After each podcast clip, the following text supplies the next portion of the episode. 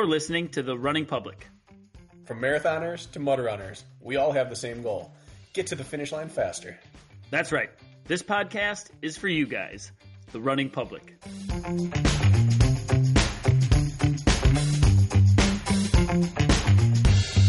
This is The Running Public's Training Tuesday. Training Tuesday is where we talk about training only. One topic, we dive deep, we explore it completely. It's training, it's Tuesday. Training Tuesday. Tuesday, Tuesday, Tuesday. So, how did it go this weekend? Yeah, um, I don't know, not great. I've had a couple. I mean, I've raced. Let's see, I raced last month or two. I did two halves, did an 8K, and did a 10 mile, and they're all just like fine. You know, like not quite PRs, but not so Mm. far off either that it's like a disaster. But I, I don't know. I think it's just with the winter we've had, it's hard to be like that sharp. And I mean, honestly, like the way it kind of works out for me in the winter is like we get on the track on Tuesday, so we're getting our speed stuff, and then I get my mileage in, but it's like usually our Friday is like an LT workout, and that's the one that gets to hit. So if I'm racing 8K, 10 mile, half marathon, it's like the LT's the most important stuff, and that's the stuff that I'm not hitting right now. So I don't know. I'm, I'm trying not to be too hard on myself, but uh, feels a little disappointing. I mean, I Yeah. ran 49.19, uh, PR's 48.20. So, I mean, not so far off, Mm-hmm. and it was windy, but I don't know. You're always trying to PR, right?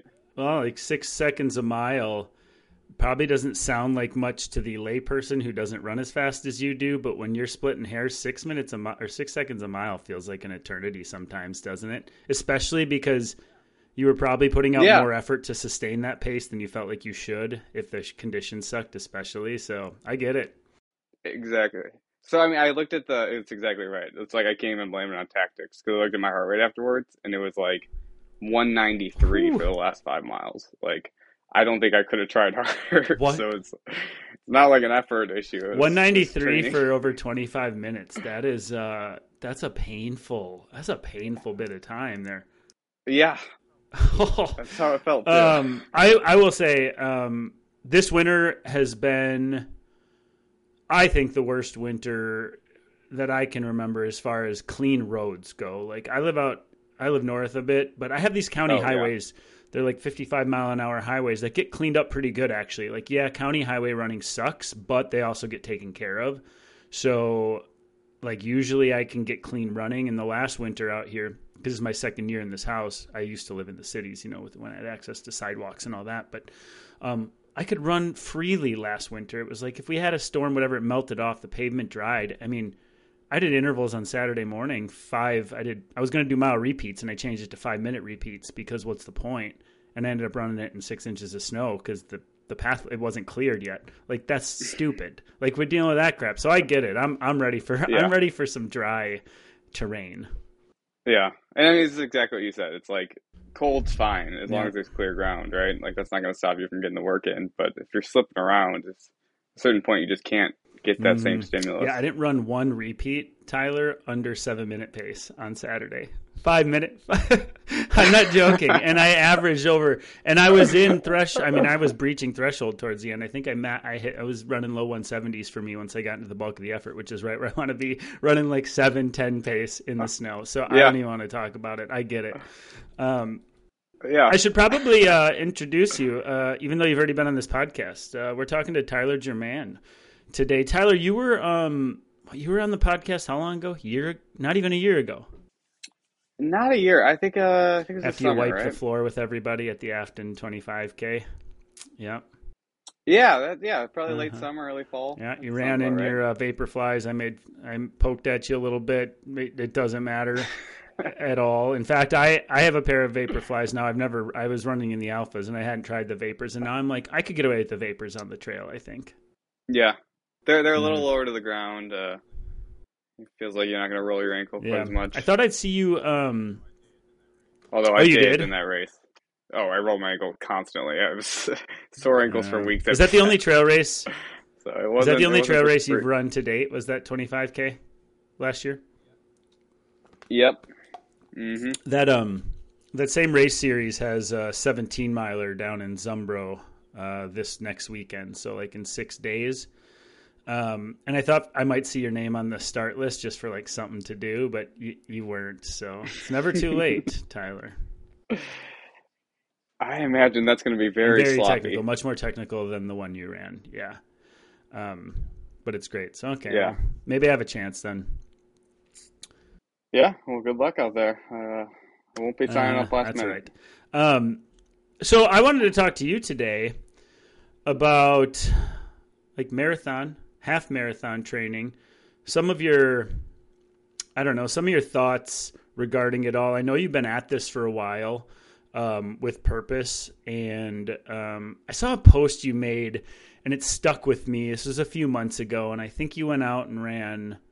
I don't know, 216 in the marathon or 215 or I don't remember what it was. And you posted afterwards that you looking back and you listed out your marathon PRs or your last marathons and you were like, all right, well, obviously the results continue to be similar to one another, which means I either need to go shorter and faster or longer and but or something might need to change. And and I found that very interesting because um as someone who's trying to break through, obviously you're probably splitting. You're you're to the point where you got to split hairs, right, and get lost in the weeds. I imagine you're at that point, or are you not? Yeah, I mean, it's that, I guess, I don't know. I mean, it's just a frustration. And like, I ran my first marathon, um, let's see, it was 2015, and I ran 222. And since then, not that it's been like a linear progression, but I've gotten down to 212, which is mm-hmm. very proud of it. Um, huge improvement. But, and I, like, I found, I guess, the type of training that gets me to there. But I'm kind of at the point where I feel like I've gotten all I can get out of that type of training that I've been doing. And so now I need like if there is another breakthrough, I mean, it's possible there isn't, right? But if there is, I think I need to start trying something different versus just more of the same, pushing it faster or longer, but like something totally different, even if it's Mhm. just short term, like whatever, like train for a mile and see how close I can get to four, or run a 50 mile and see if I can get under five hours, you know? I think, and I mean, even just mentally, honestly, like, I feel like I've had so many races in the past two, three, four years that are, I mean, similar to what I said about this time out this weekend, where it's not really a bad race, Mhm. but it's disappointing in that I don't feel like I'm progressing. So I'm still kind of there. I haven't really like fleshed out what what this like change in trajectory is going to be. Um, I'm running a 50k on the roads Awesome. in three weeks Sweet. in Madison. Um, that's I guess a start. It's not like a full dive into anything long, but uh, It's I don't know. Trying to do what sounds fun in the short term and then come back Mhm. hopefully refreshed. well, the 50k is the first step in that direction. So, uh, Yeah.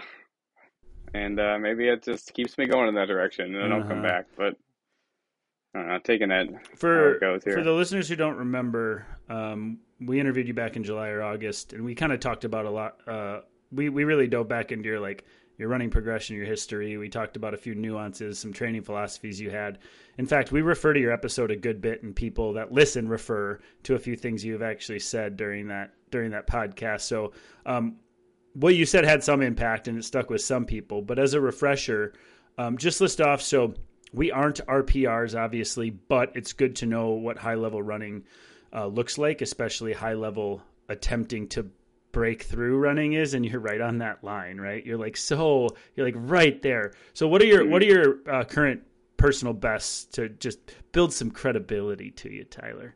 Sure, let's do it. Uh, marathon 212.40, half marathon 102.52, and um, I guess 50K 248, 38, something like that.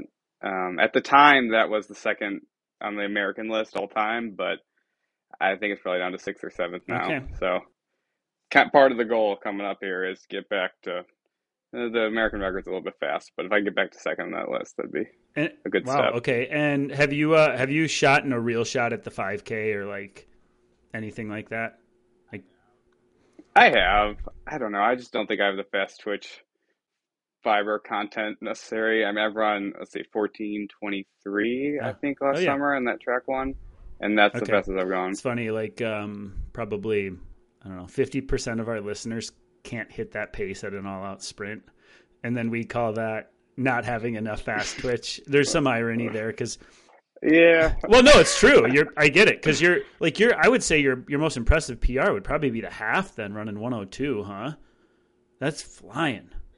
Maybe. Yeah, that was a perfect day. That was, I mean, my 10k PR. I technically ran, split 47.50 in the 10 mile in that race, so that would be my 10 mile PR too. That was just a beautiful Oh day my goodness! And for people who can't do quick math, uh, like my co-host Bracken, who's not here today, who's on vacation still, for anybody wondering, uh, what would that be like? Your half marathon mile average uh, and up to the marathon.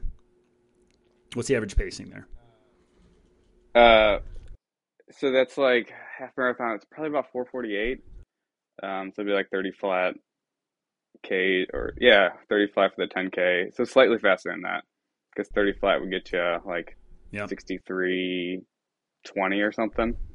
Um, and then so marathon, I think it's like 504s.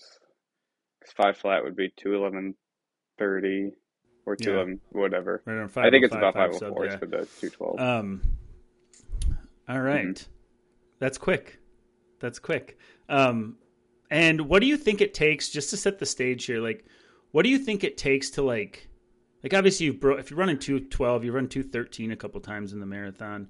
Like, what would you consider a breakthrough? Like, are you have you breached that threshold? Like, where you're like, when you show up to a race, like you might be on the athletes to watch list, or what? What would you consider like a breakthrough, or what needs to happen time wise to progress in your mind?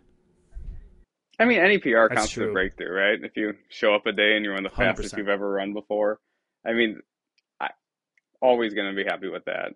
Um, I think long term, there's like a whatever, like a career Mm. goal of breaking 210. Um, I mean, there's times where that seems more possible than others. Sometimes it feels like that'll Mhm. never happen, but uh, that would be like, I mean, man, if I did that, I could retire the next day and be perfectly satisfied with that. And I know I say that Sure. now, having not done it. If I do it, I'll probably be like, "Yeah, well, let's uh, go see if I can make the. Olympics now or whatever." Um, you know, how many? I'd like to think that I one I could, could. live with. How many uh, U.S. marathoners went sub two ten last year? Do you know? Oh, I don't know. Um, at least five, right? You would know better than I would. But it's a handful. It's not like hundreds or even dozens. It's a pretty select few Americans who who have gone under two ten recently. Mm-hmm. Yeah. No, I, less than ten. I think more than five last year. Somewhere in there. Um. Yeah. All right, yeah, because I don't I don't keep up like I'm trying to keep up and with the marathon scene. I've never raced a marathon truly myself. I'm considering uh, this fall. I'm also considering trying to run a fast 5K um, this summer. I'll be, I'll be a masters athlete in a month and a half and chasing. I was explaining this on one of our last training Tuesdays where um, it almost feels like your slate is wiped completely clean when the clock, clock turns 40 because you're put in a different category and there's separate records held you know once you reach that age for absolutely everything. Like the Mhm. local trail racing scene has them and and uh and some of that. So i'm kind of just waiting for the clock to turn which sounds bizarre but i'm looking to you know run fast like if i could break 15 in the 5k as a 40 year old i would feel pretty ba- pretty badass about that so like things like that i'm thinking about um so we have a Well, they just ran the uh, the Masters 10 mile U.S. Championships this weekend. I think the winner was about was 49 low. Um, I think you're sub 50. That puts you in the top Four- three. So if you want to put that on your radar I ran 459s for a 5K on the road last summer. I think extending that out another seven might take some work. I was were solo. I was right? solo. there's something That's- about a you're race wrong. environment. You're not wrong. Um, yeah, I did that on a loop in uh, in like my neighborhood, just a three quarter mile, you know, for a turn. loop. Yeah, I saw the Strava. Yeah. Um, okay, so let's get down to it. So I was really like kind of putting myself in your shoes a little bit when you wrote that post about something has to change, right? Like, or something might need to change, or the cage might need to be rattled to induce um, some training progression or some personal records. For me, the biggest one that I found without changing any more time investment was when I found Spartan racing and trail running, I started running uphill like a maniac. I got an incline trainer. I was running at 30%. I never did that. That's stupid. Why would I do that? I was going to Highland Ski Hill, running up and down it. And then suddenly my metrics just like pop. They just start like strength running, like the strength and stride translated to flat running for me. And it was this huge revelation I had. Like, no shit, uphill running. That's strength running at its finest. My stride is less likely to break down on flat. And it created a more powerful efficiency for me. Did I know that would happen? No, but it was like an ex- it was just an interesting subject study. Um, I mean, my 5K I dropped 30 seconds, and I think I was put 30 seconds in like a three month period once I introduced that stuff. For example, even though I'm running uphill at three miles an hour, which is slow, right at 30 percent. So for me, it was like that was the most eye opening progression, and then my second revelation was something that you've been believing in forever, which is like I used to do over speed training all the time. It was like, you want to race the 5K at five minute pace? We'll go train at five 440 pace only. Like go run over speed, over speed. And I would never go out and do tempo and threshold. And then I'd get a mile and a half into my 5K and hate my life and couldn't understand why I couldn't maintain and all. You don't understand. So those would be like my two big revelations over the last like five to eight years. Um, so before we look to the future, what what are some maybe like uh, unveilings that you've realized over the last five or ten years in your training, like things that opened your eyes to progression? Is there anything that jumps out? Yeah, I mean, so if I was to go through like what I think the best marathon training is, or what what type of training has gotten me to like where I am right now, um, a lot. So it's really like, so I mean, the key is like mm. LT type training, right? And that's like everyone knows that, but that's the most important stuff. And specifically, the thing I think that really works for the marathon is fartleks with floats. And I've talked about this before yep. when I was on last time, but the whole idea of like an hour of three minutes on, two minutes float, where like the three minutes is half marathon pace, and then the two minutes float is like marathon pace plus 20 or 30 seconds.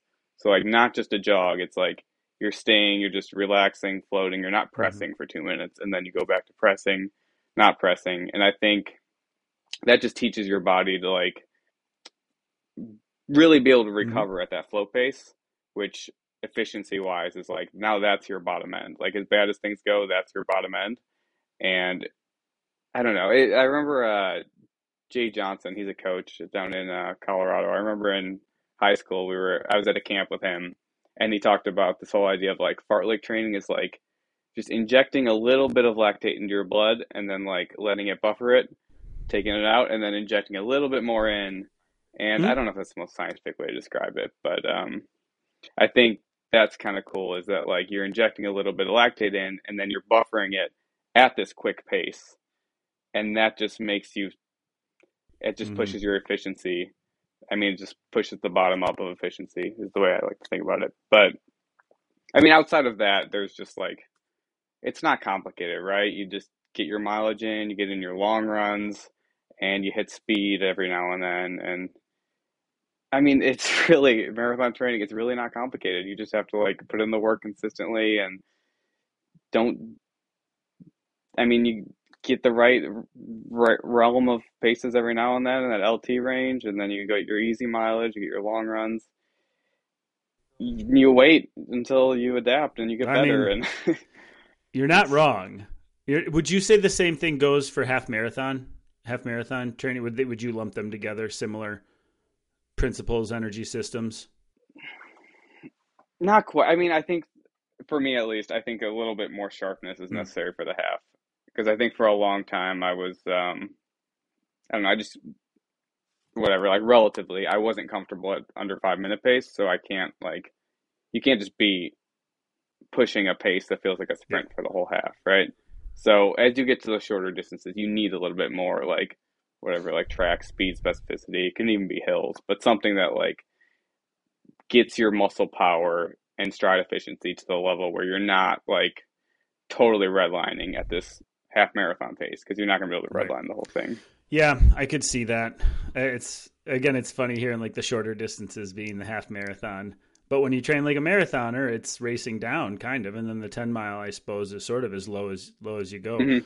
Uh, who who taught you, or who who introduced you to like the float style workouts? Your current track club, or was it a coach back in the day, or where where'd that come from?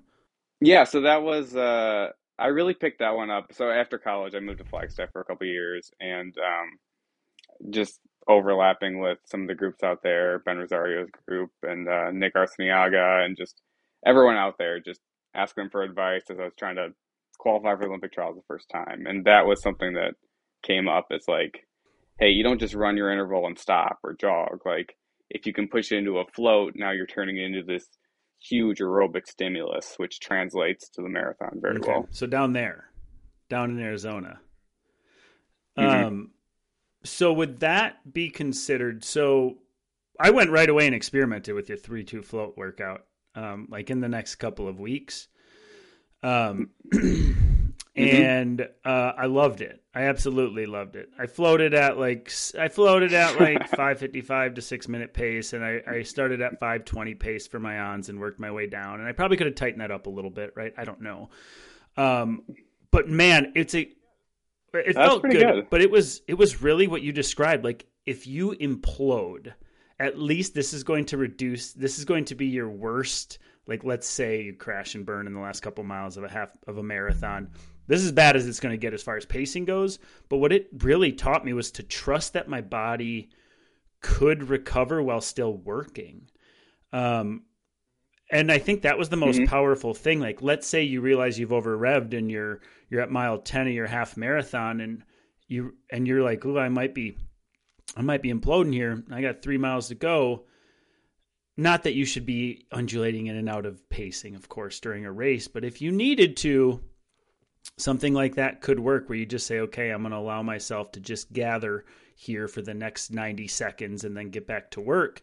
And if you can teach your body to recover while still moving respectively quick, I think that's absolutely huge. Um, what what it, how would you describe the feeling like from going to like float style work to how it would translate to the race for you? Like, have you know? Could you describe like would you any difference between like pre float style work and then post float style work? Um, how that would affect how you feel during a race? I don't know if that question makes sense, but you following me? No, it does. Yeah, yeah. And um, I think just kind of following up on what you were saying on this on the lower on the rest portion, how you're like learning to trust your Mhm. body to recover at that pace. I think it also teaches you the right pace to run on the fast portion, right? Because you know you're not finishing the interval Yeah. and just standing there. So you're not going to push it all the way to the end. You're finding that right pace. And I think that's the thing that transfers to the race, where you're not just looking at your watch, running a pace, trying to stick with a pack. You're actually reading your body and knowing what you're going to be able to do and what you're going to be able to hold. And I think that's, I think Mm. that's very important because things can be so different with terrain, conditions, and you need to know those those signs that your body's giving, not just the signs that your watch is giving It's a good on how point. you're doing.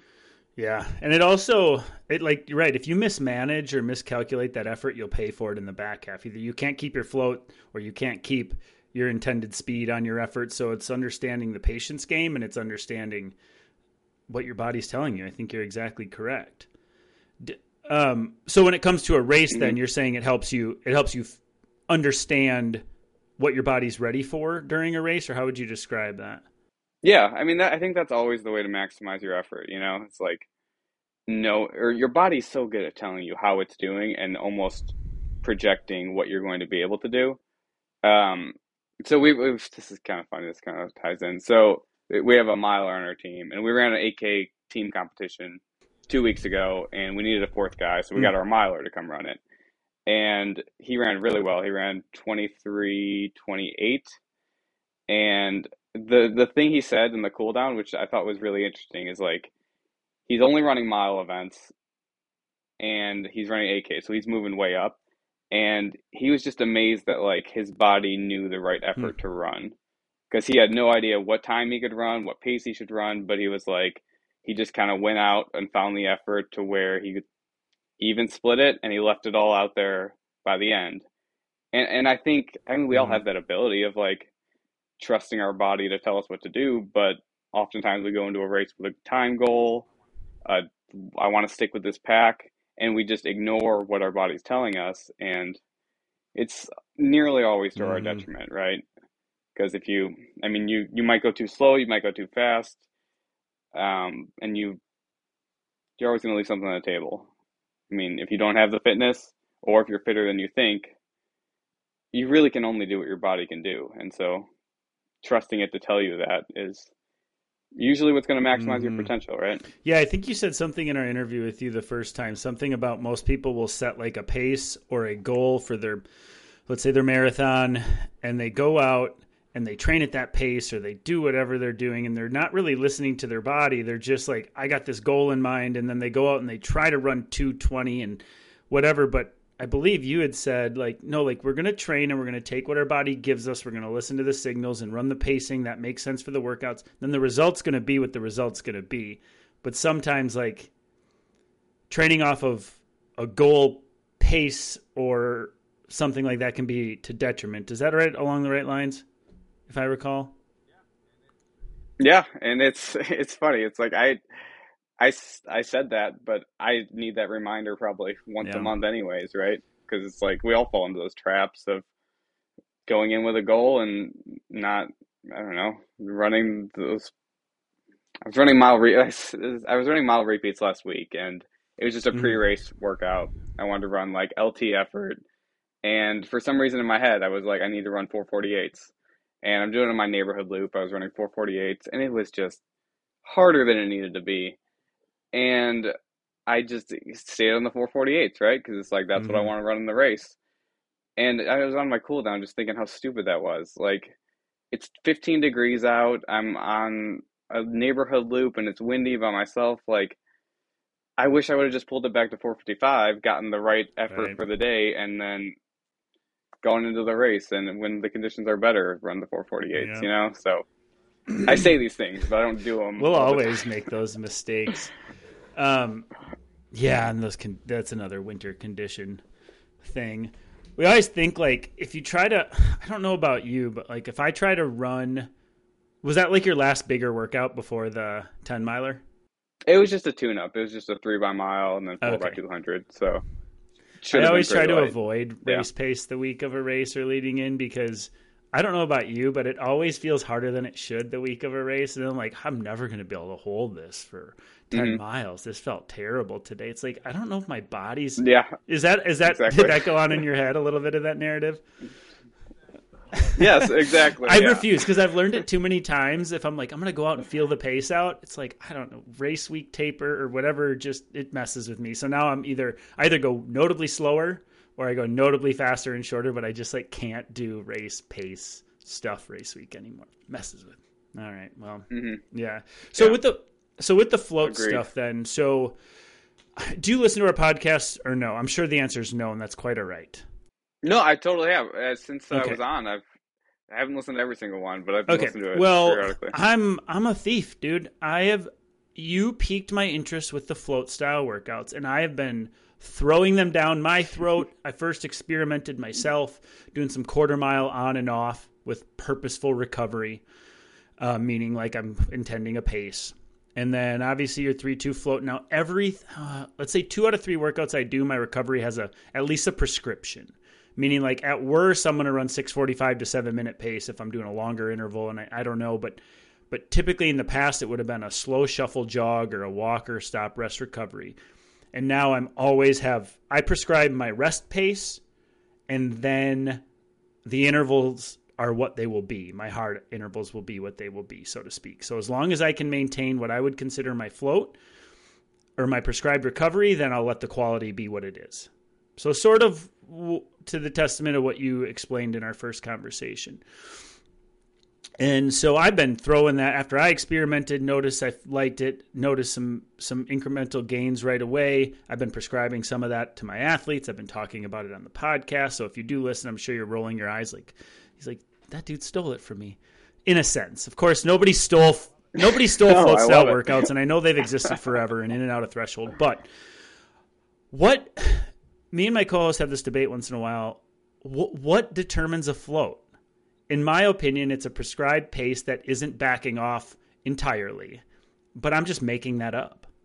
Here I am giving people advice and I can't define a float. Yeah. Can you do that for me? The way I think of it is the fastest you can go without pressing. And so, I mean, honestly, when you get into a marathon, that's kind of the pace you're going for, but it shouldn't be that. But it's like, and I mean, it's a learned thing to not be pressing at mm-hmm. whatever your float pace is, right? At first, I think you start. I don't know when you went out and you did your first float workout and you were running five fifties on the float. That probably felt mm-hmm. like pressing, but I think with with doing that enough, that kind of you have the fitness to where that can be achieved without pressing. And I, I mean, I think that's part of the benefit of it is where you're finding that you can just like float through it and like not be pushing off the ground. It's almost like your feet are just landing and moving and it's like I mean that that's if you can think about like what it would be like to float if you had like wings and you were just mm-hmm. moving your legs and not even pushing off. That's kind of I don't know the sensation I like to think of it as. No, but you're not pressing. See, this is what like you're not forcefully pushing off the ground. No, I know, and know? that's why it gets muddy though. Because no, or no, I not? totally know. what what I realize now in, in these float style workouts with purposeful prescribed recovery pacing is that the first part of the float sucks. Like I get out and my everything in my body is telling me to go slower. Go slow. Like you need to go slower. Like this is difficult. Mm-hmm. Like at times, like I want to slow more, but I I keep my watch up. I look at my pacing and I stay on it. And then about halfway through that float, I find it starting to feel comfortable. And then by the time the next interval comes around, I'm kind of ready to go. I'm like, okay, I can push again. But it's pushing through that first like 30 seconds for me of that float, especially deep into a workout.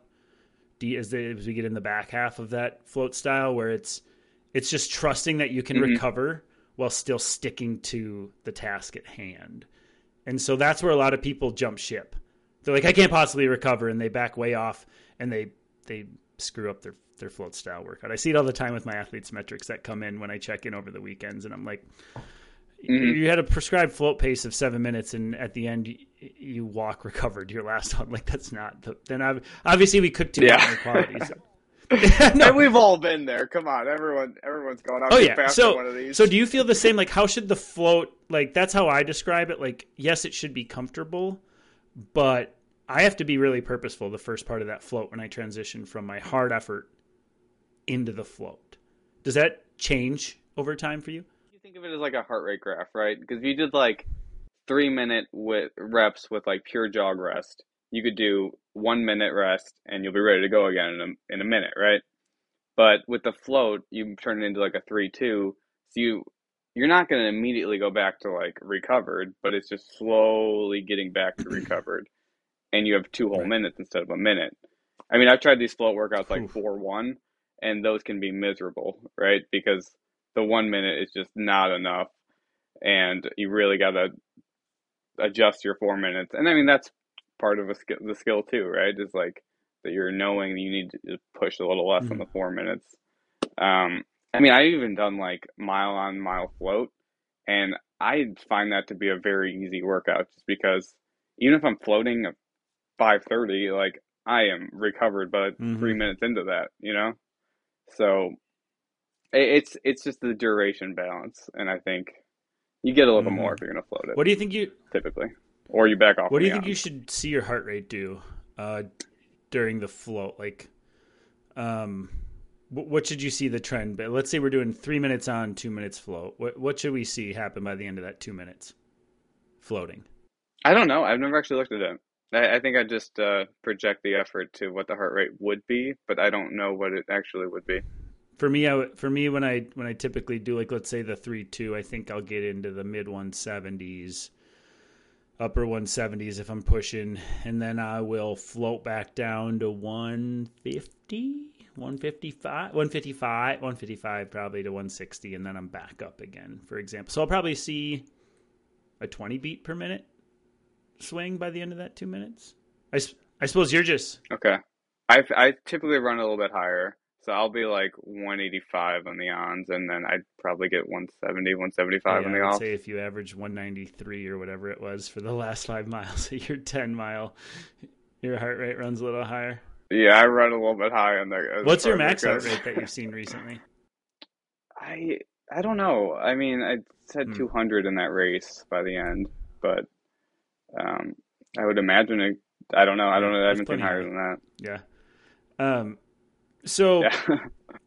and just to, unless some of you listening are a little confused, like when we talk about float style work, just to simplify it, it is you're doing your interval hard pace, prescribed pace, and then you're backing off at another prescribed pace. Your rest is still purposeful um, pacing, so you're never fully resting or recovering. Um, just to simplify it, in case anybody's a little confused, do you have any other um, float style workouts that jump out at you that uh, kind of you go back to once in a while? Yeah, well, I like the I like throwing the mile on mile float into Okay. a long run sometimes.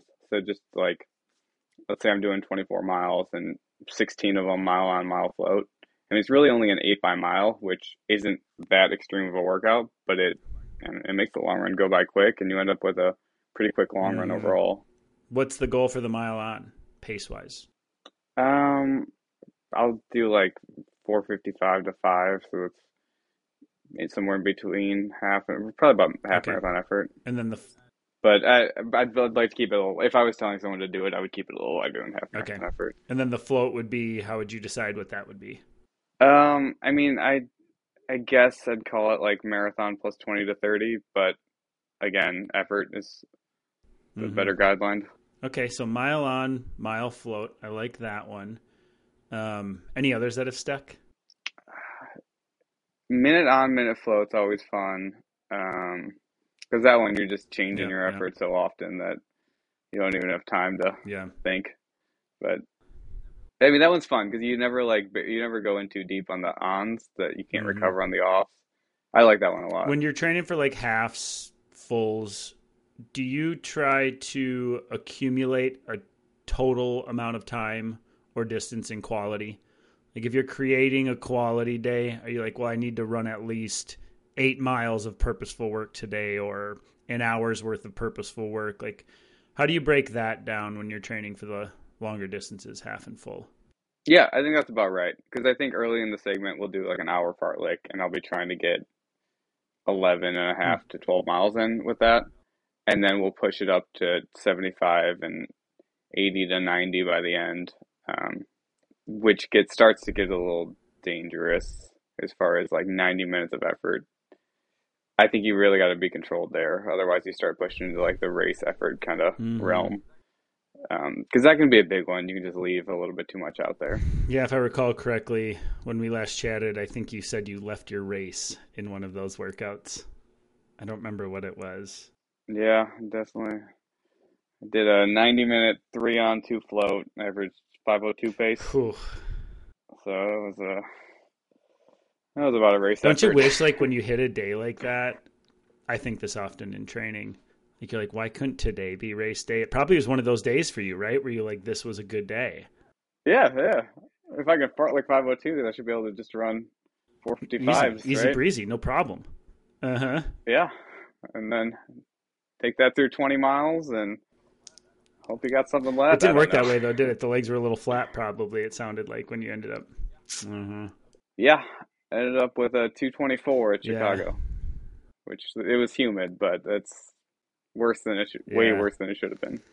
What is um I have like a list of, of questions I, I want to ask you, so I'm gonna fire through a few of these. Um yeah, what Let's uh if you are running hundred mile weeks, let's just say 120 mile weeks, somewhere in there. I see you do a lot of doubles, ten and ten. Are you running about 120, 110 miles?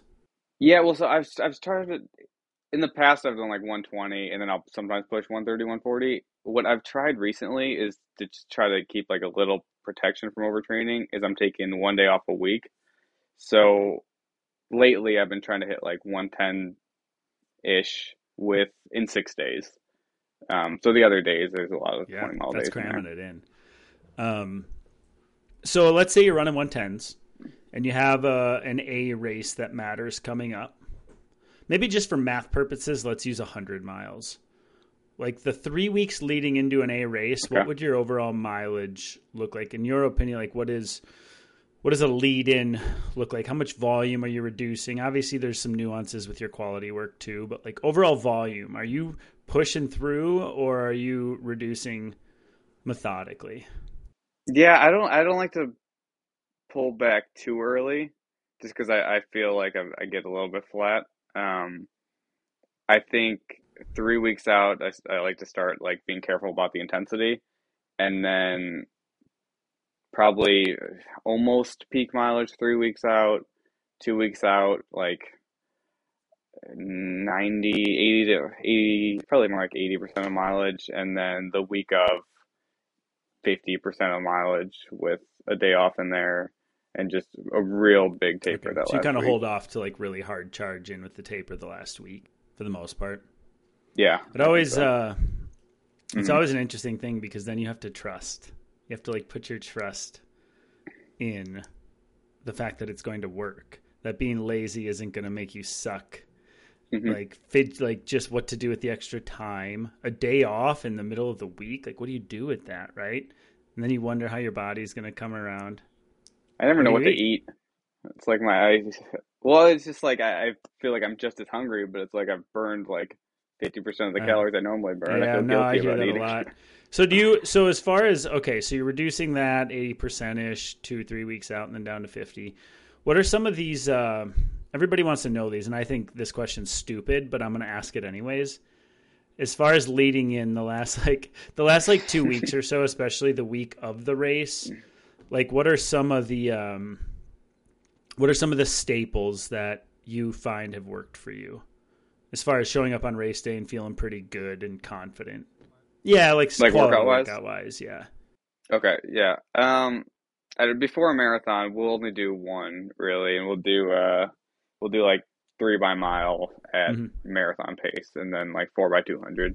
So, I mean, a mile at marathon pace is pretty light, and mm-hmm. we'll do it on the track too. So it's it feels like walking to run a five flat when you're starting to taper up and you're ready to go. So we'll do that, and it's so almost nothing the last week, and then just strides the day before. Um, and yeah, I mean, like you said, it's just like a trust that like whatever cliche mm-hmm. hay's in the barn, and you don't need to put in more work yeah. then at that point. What about the last true long run before a half or a full? How long out is your last true long run? I have a very strong opinion on this based on my own experience in athletes. It, it has changed over the years, but what is yours? Last true long run?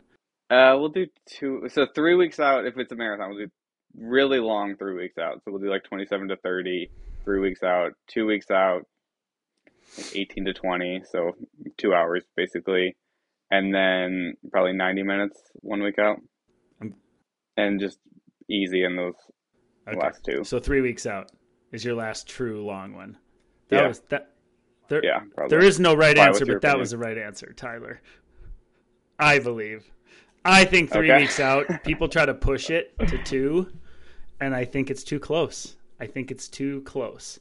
Systemically, metabolically, uh, I think three is the magic, the ticket, which seems like forever, right? Because by the time the race, the marathon or the half comes, it's like you feel like it's been forever since you've run that long. And how are you possibly going to go out and race well? When, but mm-hmm. it doesn't work that way. How about this one? So our coach likes to do so after that three the three weeks out that over distance, he likes to do like three days later, like a 90, 80 to hmm. 90 minute fartlek. So you're going into it like fatigued still from that over distance, probably a little glycogen depleted still, and then you're hitting that 90 minutes, averaging almost marathon pace, and it's almost like simulating like the last whatever half of the marathon and then that's two and a half weeks out. So you, I mean, you still have two and a half weeks to cover to recover, but you're kind of pushing up against it at this point. I don't hate that it. Point, right? Are you? Is then that long run two weeks out? That's done at like a relaxed effort. If that yeah, one's that easy, one's then yeah, easy. I think I get on board with that. That makes sense to me. I mean, I don't, I don't okay. make the rules. I don't know. I'm just, you know, I learn as I go too. But that sounds all right. It's worked out for you, other than that one time you left your race in that workout, huh? It's a little dangerous, but mm-hmm. yeah, you got to be careful. well, okay, so we, I have this fascination with float recovery. I'm going to continue to to experiment and play around with that, and and I, I think of you when I think of float recovery style workouts. Um, but what about the other side of the coin, the non, yeah, the non float recovery side of things, like uh, like when you're taking true rest or walking rest or very slow jog recovery. Um, when when is the time and place for that sort of work? Yeah, well, I kind of, I guess I kind of touched on that earlier, where I think if you do all this float style recovery stuff, you you lose a little bit of that sharpness. Where, like, if you're running a, a ten mile, a ten k, a half, where you can really like push that pace to that red line and mm-hmm. feel somewhat comfortable, right? Um, so I think eh, like if you're training for a half or a 10k, you need to have some of those just standing rests in there, and then be pushing that your LT pace a little further. Um, so we'll do like three by three mile, and on a good day we'll be hitting mm. like 450s there, which I mean maybe on a three minute for a float we'll hit like 450, but not for 15 minutes straight if we're floating. So I think that is necessary, and even like period periodization of that, where if you're doing all floats forever, I, I think you do run up to that top end of like, all right, it just feels too fast to be running these half marathon efforts. So I guess all that to say is like if you do too much floats, you get caught up in like this moderate effort and you're developing your LT system very nicely, but it, you could set up a plateau there, and I, it's mm. something I feel like I've experienced. So you would even do longer sessions, like three by three miles, and allow yourself rest in between there. True rest, let the heart rate come back down, so you can make you can get nine miles of, I guess, technically over speed training for the marathon in a sense, running faster and harder than marathon pacing. So even even not for just like somebody thinks true rest, you think, oh, I'm gonna go run quarter mile repeats and I'm gonna get 60 seconds rest. Like you'll do you'll do that style with some of the longer intervals as well. Yeah, and then we will do the shorter ones too. We'll do 10 by K. We'll do 16 by 400. Um, and I, I think that is a, a, necessary component. And I mean, that's kind of how training goes, where you have mm-hmm. to touch so many different energy systems just to make sure they don't whatever uh, mm-hmm. just go away, right? You don't the efficiency it, you lose it. I I for sure agree with that. So if you were to design, I'm going to give you two weeks, two weeks of quality. If you were to design the perfect two weeks in the majority, like let's say six weeks out from your marathon, you're in the thick of it, right? Half marathon, marathon. Give me the quality sessions you would prescribe yourself in those two weeks. Like what ones would Oh, it's easy. Perfect. Okay, it's great. Easy. What would be the go tos? Yeah, so I I think two week cycle is actually pretty perfect for what I would I would write up. Um, so let's yep. start with Monday. You said have easy, easy. Um, so Tuesday I'd throw in just drills and strides after your run. Just hold on, I'm gonna stop you a little bit. What, what are uh, drills? Wednesday, what, I would, what are drills and strides yeah. to you? Just so after you finish, uh, I usually like to do it if I'm doubling on my second run, but first one works too. Just at the end of the run, you just do like some high knees, some A skips, B skips, um, and then whatever, like four to eight strides. The length of a hmm. block, it doesn't matter, 100 meters, a little longer. And I, I, I don't know, started easy, but I like to be like really like almost yep. sprinting by the end just to try to wake up some of those fast mm-hmm. twitch muscle fibers. Um, and I find if I do that the day before a workout, I feel a lot better for the next day and get out of like the easy miles, just lethargic. Yeah, yeah those uh, strides. I prescribe the same for my athletes. Um, I prescribe usually like six with 15 seconds rest, so pretty quick turnaround, just enough to catch your breath and move. But it's quick. Oh, wow. Yeah, 15 a, to 20 or 30 seconds rest. Um, but nonetheless, um, they usually feel pretty gunky. I feel like after like after a recovery run, and then by the last one or two, you feel like things are opening up and becoming a little more efficient. But um, okay, yeah. got it. So that's I was just curious there. So then Wednesday must be quality. Yeah, Wednesday I would do a uh, a longer fartlek, so at least an hour, um, or to start an hour, and then maybe pushing that up to like seventy five. I wouldn't do more than two at 75 or longer. So if you're going to do a 75 and then like an 80 to 90, like whatever, two and a half weeks out, or um, even a little bit earlier. You could do three or four weeks out. But that would be that Wednesday. What would be the and workout? then You- that's a pretty good the effort. workout? So I would yeah, pick it. let's call it. I mean, I love the three two, so let's call it the three two, Okay. an hour. Um, and that's gonna get you pretty good. So I, that night, I would also do strength. We didn't really touch on gym work, but that would be the day to do it if I was writing the schedule. Um, and then so just one weight session that week. Um, and then Sunday long, I would do quality long. So let's call it uh let's call it two and a half hours with 90 minutes of moderate in there. And so moderate being like marathon pace plus 30 to 45 seconds. Um and I mean even progressing a little bit getting down to like marathon effort by the end's fine. But effort, not pace for sure. Um and and trainers whatever, Yep. don't overthink that one.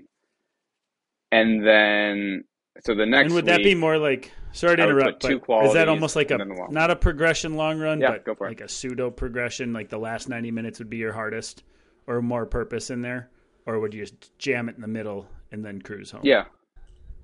Yeah, I mean that could even be two hours, um, with just like thirty minutes warm up and Mm. then finish with the ninety. Uh, just depending on where you're at with your mileage and your build up. Um, but yeah, I don't think you need to cool down Yeah, after something either. like that. Okay. Yeah. Um, so then Tuesday, Friday, I would do quality sessions the next week, and one would be speed, one would be longer LT with standing rest or slow jogging rest. Um, I'm trying to think how I would do that. I think I would do the speed session Tuesday. Okay. Yeah, that, definitely. So speed session Tuesday, something on the track. Let's call it 16 by 400. Start at 5K pace, get down to like mile to 3K by the end. Yeah. So moving pretty good.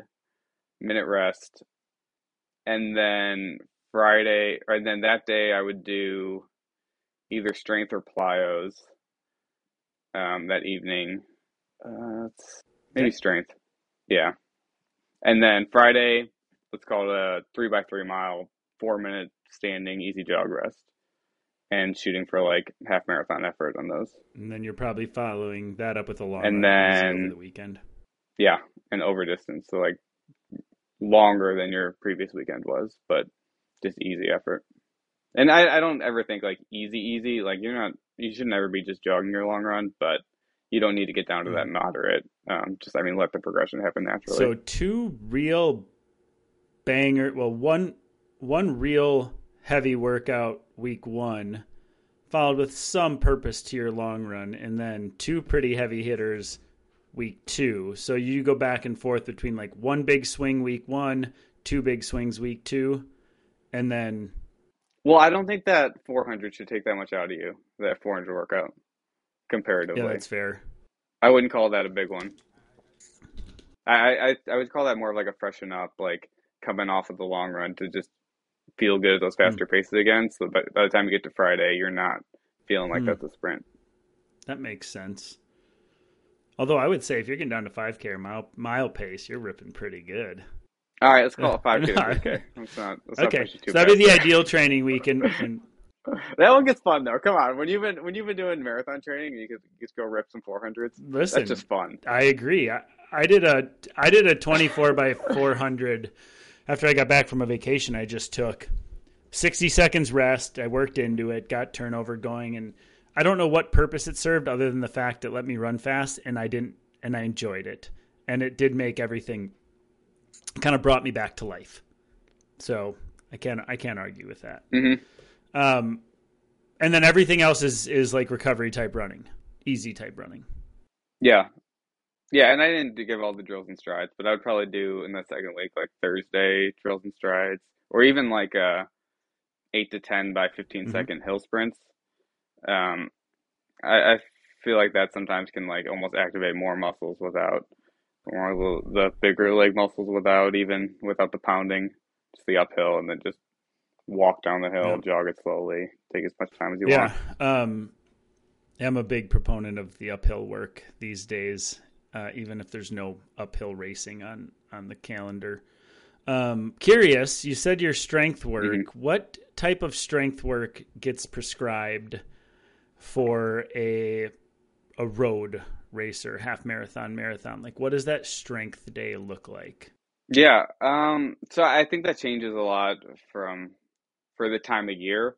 Right now, I'm kind of in like I'd call it a base phase. Um, so I am hitting like heavy, heavy weights. So I'll be doing like, I mean, I don't know, you probably it doesn't sound heavy to you, but I'll be hitting like 225 Oh, on the hex bar, um, like five by five, and then like just hip band stuff and like whatever, like single leg RDLs, that kind of stuff to go along with it. But I, I would say the big strength hit would be the hex bar stuff. Um, and that's really just to like build out that muscle recruitment and muscle power. And I do find that like it kind of inhibits some training. So that's why I would do it more in a base phase and back off the weights as we get closer to races and the quality Yeah. work matters more. But I think having that muscle power definitely helps once Oh, you get to racing I season. agree. So you guys will you'll deadlift, and I'm a big fan of the hex bar, especially how it like sits in your hips versus a straight bar. Um, I, I like the hex bar. Um, Mhm. So mo- a lot of lower body focus for your strength session. You're not doing much for the upper body. No, I don't. I don't personally. Um, I don't know. It's probably stupid, but I just like worry about putting on hmm unnecessary weight, which there probably isn't such a thing as unnecessary weight, considering like how much bang for your buck you get for a pound of muscle. But You don't see bodybuilders running marathons fast. So I would say there is such a thing as unnecessary weight. Pecs don't help you run faster. There's no, I think that's a truth. So you'll leave it alone completely. Focus on lower body. Uh, do you guys squat or lunge, Bulgarian split squat, or is it mostly mostly the hex bar and the Romanians? Yeah, I, I think it, it's it is very important to switch it up from time to time. Um, yeah, with the squats, straight bar, just I, I think is I don't know, kind of with everything as you change up the stimulus, everything seems to improve. So I think that is important. Just for me at home, all I have Mhm. is the hex bar, so I usually gravitate towards that. But if I do get out to the gym, I'll Okay. change it up. Well, I'm glad to hear that lower lower body work is happening because I, you know, I'm sure you know plenty of runners who don't touch it, or is that not happen anymore? In college, we Mhm. didn't go to the weight room. No, I think I mean, I, I, think was there are. Yeah. and uh, we never. I mean, our whole team, we never. The weight room wasn't a thing. We didn't go to the weight room in college. I don't know about you, but none of the runners in my era were brought up in the weight room. So I had to figure that all out on my own afterwards. So I, I wonder if that still is a trend that continues Mhm. today. Do you find the benefit for you is durability or performance? Um, both? I find this is going to sound silly, but I find I am able to predict my. I can predict my race efforts, and I can guarantee a better day on race day when I pull lower body stimulus due to less damage. So. Not only do I think it helps with efficiency, I think strength over time for me, I would say stay power more than anything, but um, that's another stimulus. And when you pull stimulus, your legs freshen up. And so if I start backing off lower body stimulus, my body is typically running on a compromised system. Uh, I find that on race day, I can predict that I will feel well, which sounds silly. And if it's only for that, that's helpful. As in, the legs are more bouncy, they're more springy. I've worked through the fatigue of damage beforehand. And then if I just do a nice light session the week of the race and I back off by 20% the week prior, um, I'm almost guaranteed to have fresh, springy legs that are like, I don't know what to do with myself. Wow. Okay, I hadn't considered it from that perspective, but that It's like one definitely do it. one aspect of tapering in quotes I can control other than my running. So, um, yeah, I don't know. cool. But then you could argue the fact that if I'm running, like I do heavy leg work on Thursdays, and often I wake up Saturday morning and I do my quality or long runs on Saturday, and I'm stiff. Like where my hamstrings and certain of my glutes back there from either heavy squatting or Bulgarian split squatting, like I am compromised for my Saturday sessions very often. And one could argue that then I'm not working efficiently, and it's it's limiting my potential there. So like you could you could rebut me if you had to pretty easily. yeah, but I, it's hard to know. Like, I don't think it's a solid. There's any solid science there, right? Whether like, is it an advantage that you are feeling heavy for that long run, you're actually getting more of a race specific stimulus that you wouldn't otherwise if you were just Yeah, it's an the time. ultra and trail racing sort of approach sometimes. Like, yeah, I'm going to go and do legs on Friday, and then I'm going to go for a three hour slog on Saturday, knowing that that's actually compounded interest on uh, damage, which ideally would uh, result in more adaptation. So there's like a little bit of a theory. Do you um do you pull leg work completely, like week of, two weeks out, like when it comes to heavy mileage, last three to six weeks? Yeah, week of for sure, and mostly just because I'm not I I I'm not good at getting in the gym and not like Mm. and just going through the motions. So it's just safer just to not do it. Um, I will go light two weeks out and just try to Yeah, hold so you back kind a of do little similar bit. approach, maybe for different thought processes, but Mhm. that's how I look at it. Yeah, I don't know. Maybe Yeah. it's doing what you're saying, and Yeah. I don't even realize it. So, um, so I have one last line of questioning for you, um, and this is the heavy hitter right here, Tyler. This is the one I've actually been waiting for. Uh-huh. oh no. Um, and that is uh, what what what to do? Like, what does a a high level half marathoner marathoner when he's at the point where um, you are at, which is like running very well consistently, but trying to again get faster at this point where you've repeatedly shown similar results over the last what, few years maybe? And you're probably at that point like okay like your mind's like how do i get better? How do i get better? Where's my breakthrough going to happen? What are the thoughts that cross your mind and what are the things that you're considering or like have been c- thrown at you to consider? Anything?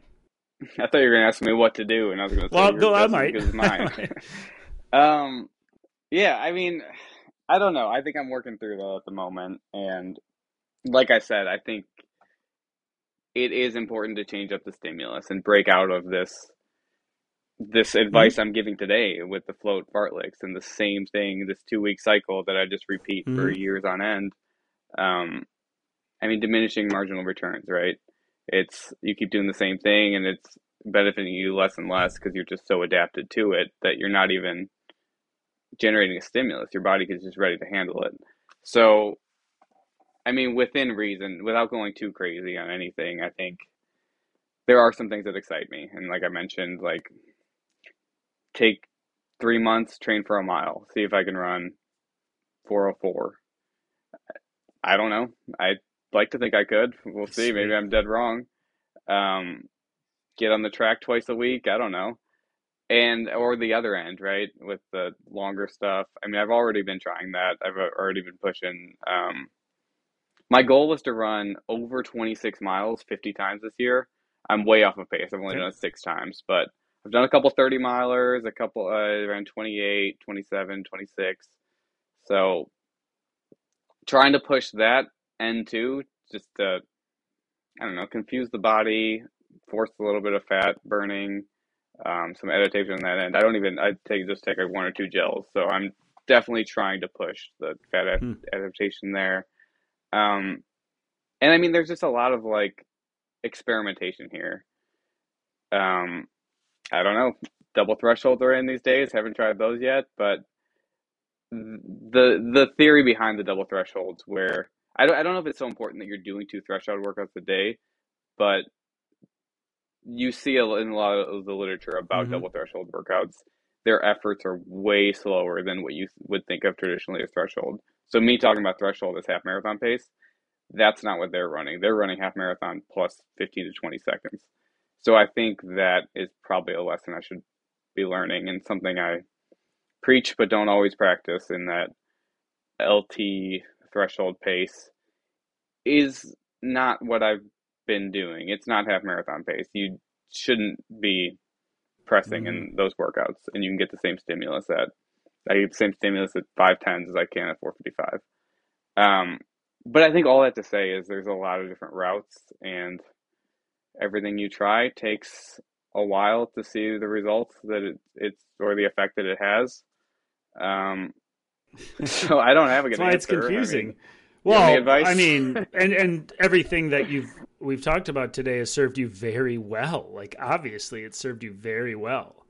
But you are right. At some point, stimulus becomes less and less effective as you adapt and become used to it, and the cage might need to be rattled. It's a very it's hard because what you have done has worked, and it and it, it has worked to a certain extent and then we are we're all going to reach our ceiling somewhere right? Like it's everybody reaches their ceiling and then one day looks back and be like that was the best i was. Didn't know it at the time but that's it. And i'm not saying that's your case because it's not but point being is if you've been at it for a while yeah it's uh you hit a crossroads and if no if following the process hasn't forced you to make a notable jump in your performances you have to be rattling around with all these things. See from the outside i think I see like 120 miles a week. I see 10 mile doubles. I see long runs. I think like, I mean, you can go further, of course, and you're going to kill it. You're going to crush it. You're going to smoke it. But that's a lot of, sounds like a lot of volume to me. Maybe in your world it's not, but to me it's a lot of volume. I just wonder if you smashed like biomechanical efficiency work down your own throat, if that would just make 450 pace feel like butter no matter what. I don't know. I'm I don't know what to tell you. I don't.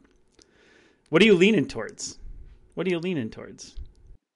Uh, I guess I was leaning towards the shorter distance stuff, but it's so hard in the winter here that I kind of just fell into the the old habit of the same thing I've been doing, um, which it, it feels like a little bit of a wasted period of time here, where continued to stagnate but not made the changes that I want mm-hmm. to make. Um, but yeah, I mean, like you said, like biomechanical efficiency. If I get that mile time faster, like you got to imagine the rest would follow. I mean, so I ran that 8K a couple weeks ago. Um, we went through the, I went through the mile in 440. The pack went through in 430, and I was just, I looked down at my watch and I'm like, there's, I feel gassed, and I, I shouldn't have been. I think I was a little mm. bit flat that day. I hadn't quite, I, I had done a little more work that day, that week than I would have normally done for a race. But I, I think that's like it's hard for me to fathom that that front group was running 430s and that was and they're good. They're just going to be fine another 4 mm. miles, you know. So that I think that is these guys I'm racing. That is the difference where I don't have that top end. I can grind the 440s, but if you're telling me I run a 430 and then run 440s afterwards, I'm already mm. in the mm. well. So that that is a clear hmm. missing piece. I'm gonna be very curious what you end up doing. Very curious what you end up doing. And you can't say this winter was wasted effort because it maintained, and maintaining is not easy to do at your level. Maintaining actually takes a lot of effing work, especially when you're running that fast, right? I think it does. Yes and no. I mean, there's there's a component of like lifetime mileage where like I don't know, I could take a month off and still run an 8K and 25 flat. Mm. I think I haven't yeah. done it, but I don't know. I think you like once you aerobic developments, they take a long time to earn, but they take a long time to go away too. Yeah. So I'd like to think that uh, you're just always piling that up, and it's not just gonna disappear no, overnight. I agree with you there. You can be three weeks back to running and feeling pretty. Once you get that efficiency back down, you can be feeling pretty good if you've been consistent your whole life. Um, okay, well, mm-hmm. I guess uh, two last quick ones then. One, um, I've been seeing you've been running in a few different shoes, and my co-host would be very upset if I didn't ask you about your experimentation with super shoes and what uh, what you're what you're enjoying these days. Like if you had to talk through your super shoe use on the roads, which which have served you the best? Yeah, so traditionally I was always um, Vaporflys. Last fall, TC Running didn't have any Vaporflys in stock, and I was coming up on a race, so I ended up trying out the uh, Metaspeed mm-hmm. Edges, the Asics, and most people wear the Sky, but I, I got the Edges because they felt better. Um, but the whole like the the difference between the Edge and Sky is they say like the Edge is for cadence runners, so to pop you up quicker, whereas the Sky you're getting more mm. power out of every stride. Um, and I, I actually found that to ring true. Like I felt like those shoes were popping up really quick, and I really liked them. Um, I have had the same pair since then, um, and they're getting a little old. They're losing a little pop. So I only have mm-hmm. 100 miles in them, but I feel like they've already lost their pop, which is is a durability problem. I, I don't think Nikes seem to lose theirs that quick. So this week, two weekends ago, 8K, I wore the the Metaspeeds, and I did, I felt like mm-hmm. they had mm-hmm. lost a lot of pop. Um, I wore the Nikes last weekend, and I actually feel like I'm going back, turning the back back direction. So I don't know, still experimenting, but it is nice that we've arrived at a point where it's not just like a Nike Mm-hmm. dominated market. Um, I have a teammate who just ran a 212 in the um, the Saucony ones. Which ones? The endorphins? Um, Pros? People are running fast and uh, not so the new one, um, the big green one that just came Hmm. out, not that one. I don't know what the other one's Hmm. called. My co-host would know. I don't. Okay. So there's like the elite and the pro, right? It's the less bulky Okay. one is the one he likes. So you still come back to your Vaporfly, Old Faithful. I, I just got I just ordered the three, so uh well I I think I don't know, still experimenting, but I think the Vaporflys are always safer. Like I wouldn't I wouldn't wear the Asics for a marathon just because like a lot of a lot of time. I want to I Mhm. need that comfort. The Nikes always just feel like the safest option, but like I said, it's not like a dominant dominated. They're dominating the market anymore. I think You're not a fan of the. Alpha? I've run them once, so I don't think I can say, but um, I got them the day before the Olympic trials, and I decided to wear them without ever wearing them before, and I had a really bad race, so I have blamed that race on the Alphas. I don't know if that's true or not that it's their fault, but I uh, sold them the next day and have Dude, not running is again. such a heady game, isn't it? Did you? Was it? Uh, you you were gifted those, weren't you, the day before Yeah, the exactly. marathon? Yeah, and so many Yeah. people rolled yeah, the dice. pretty with- They had a they just had a room with just piles. So many people rolled the dice with those that year. That was a few years ago, and every like people wore them for the first time on race day. You weren't the only one. There was a a lot of people chose to do that, didn't they? Yeah, yeah. It was Eliud Kipchoge wears these. I'm they just didn't work for you, huh? Did they uh, did they tear the crap out of your arches? Uh, No, I didn't have an issue with that. I just felt they like they are were they are clunky. clunky, but it's also a springboard. I don't know. Alphas for me for life. If I if I start touching under five minute pace, I like to go to the vapors. But uh, anything slower than five minute pace, I really like my alphas. As soon as I need to get on my toes, the vapors seem to really shine for me. But I'm also carrying around 170 pounds, and I think the uh, the pillowy alphas serve me well.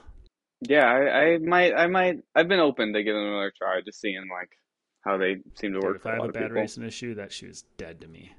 That shoe can get lost. yep. Exactly. Over. Um, all right, and then uh, I just want to know what your racing plans are the rest of the year. What's in stone? What do you have coming up? Um, you mentioned a 50k on the roads. Yeah, so headed out to Madison in three weeks, doing the uh, Mad City 50k. Um, I did check out that course on the. We were out of Chicago two weeks ago, so on the way out there, I checked out the course. Not not the most hilly flat, around there. I but, moved here uh, from Madison. I moved here from we'll see. Madison, and you can you can find hills Okay. very easily there. Nice. Yeah. So uh, it, I mean, it'll. I'm sure it'll be a solo effort. I don't think it's hmm a huge race. Um, but yeah, I mean, I think it'll be fun to give it a try. I've been talking about doing a 50k for six years since I did my last one, so uh, about time I actually follow through with it. Uh, anything else then after that? Or are you taking things one race at a time right now? Grandma's half is on the schedule. Um, thinking about maybe switching to the full, but half for the time being. And then that is the last scheduled race for now. Yes. I'm thinking of jumping in some of these 5Ks on the track this summer, Tyler, if they're coming back to the Twin Cities, right? I assume. I hope they are. Um, Yeah. The Tracksmith ones, yeah, those Yeah, are fun. I'm thinking of showing up for those. But Yeah, just if I can give a quick sales pitch on those, it's like they do 10 heats starting at like whatever 4 p.m. until 10 p.m.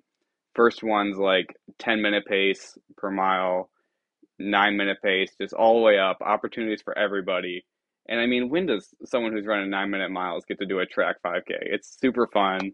Um, they let the, the fans go all the way up to lane three. So the people are, the runners are running in one and two, and then the fans are Mhm. there just drinking beers and cheering for you. It's, it's a really fun environment. Um, and then they do the fastest heat, the last one of the night. And, uh, everyone's, uh, had a couple beers by then, and it makes for the racers Very fun haven't, race. haven't had. Okay, I not mean, the runners, by the way, the ones who ran the previous. so you got some enthusiastic people in the crowd, is what I'm understanding. yeah, The pictures Yeah, look awesome. fun. The energy I, looks uh, great there. last- Like the, you're under the lights, basically. Did you see the finish line? Where you took second? last year? I led, I led the whole thing. Yeah, I led the whole thing, and uh, another local guy, Connor Reck, he ran a 13 second last hundred and just made me look Uh, foolish. Didn't you run like 14, 20 something there? Yeah, Um, I think 25. yeah, it's good energy. So they they put these tracksmith races on across the country in some of the major cities, and they, they came here twice, didn't they? They're yeah. Yeah. So most cities they do twice, um, like a month apart, which gives you. I may make those my A races. I may I may circle those on the calendar. I'm at a I'm at a uh, crux in my racing as well, Tyler, Tyler, trying to figure out what to do uh, with my fitness. My endeavors of Spartan racing and OCR, they've shifted the format that doesn't excite me, and so I'm thinking of hitting the roads and trails, which I haven't focused on exclusively since college. I mean, it's been like 20 years, so I might. I Sounds might fun. Yeah, if you got any, uh, if you need any advice or help figuring out where I to need, where to I go, might. I need let some rabbits, is what I need to. I'm lone wolfing it out here every day, all day, every day, all day. So that's the biggest thing, you know. Okay, yeah. Well, Mhm. we're not. Are you going to show up to uh, Afton again? Or is that a one-off? I don't think so. I think we have uh, my, wife's cousin's getting married that weekend, so I'll be down in like Salt Lake City, um, running plenty of Mm. trails in that time, but I think not you're in just Afton. skirting the competition, Tyler. So you can take that record, record. is lofty. There's a lofty time gap there. Um, if people want to follow along with you, uh, I believe what are you, Tyler.Jermann on Instagram, or what is your handle? Just Tyler, Tyler Jermann, Jermann. no dot. And that's uh, just Instagram, yeah. J E R M A N N. You typically keep it to your running on there, so it's a it's a running exclusive content. Yeah, probably more fun on the Strava. I'm a little more active Yeah, there. if you want to feel bad about yourself, go follow Tyler on Strava. You can do that. Get your daily dose of humility. um, all right. Well, any any other advice? Anything? Any advice to anybody? I mean, I asked you a lot of specific questions today, which I kind of had queued up. But any advice for the runners trying to get better at the half marathon, marathon? Any blanket advice we didn't cover for for those that aren't that are human? Yeah, I mean, I just think I'm probably given a bit of the wrong message here about like all this periodization and changing things up. I mean, the system I did has worked for me for six years, and I've gotten better consistently. So I I wouldn't be so quick to change what you're doing or feel like you need to whatever change things up so often. Um, doing the same thing can yield improvements for a long time. And I, I don't think you need to overcomplicate things until you notice that you're Mhm. really stagnating, which is usually pretty far down the line. People think stagnating like a couple weeks or a month or two. They're like, I'm stagnating. I need to shift things, and and they're very wrong. It's it's you know builds and races and recovery and repeat those cycles. It years, right? Like stagnating. People think they know what stagnating is. They're not. They're Mhm. wrong. It, it's a much larger picture than that. Wouldn't you agree? Mhm. Yeah, definitely. Well, sir, I appreciate you taking the time after uh, traveling race weekend and everything. I will. Uh, I'll be keeping an eye on your 50k. Yeah, I always fun to appreciate talk. it. And one day, I am gonna bug you. I am gonna bug you to get together to go run. Um, I don't know what day that will be yet. When we have clear roads, I would love to. I'd love to tag along. Uh, That's what I was gonna say. We need some clear ground first. but uh, yeah, man, appreciate your time. Go check out Tyler on Instagram, and um, till next time, sir. Sounds good. Thanks for having me on. Yeah, thanks, Tyler.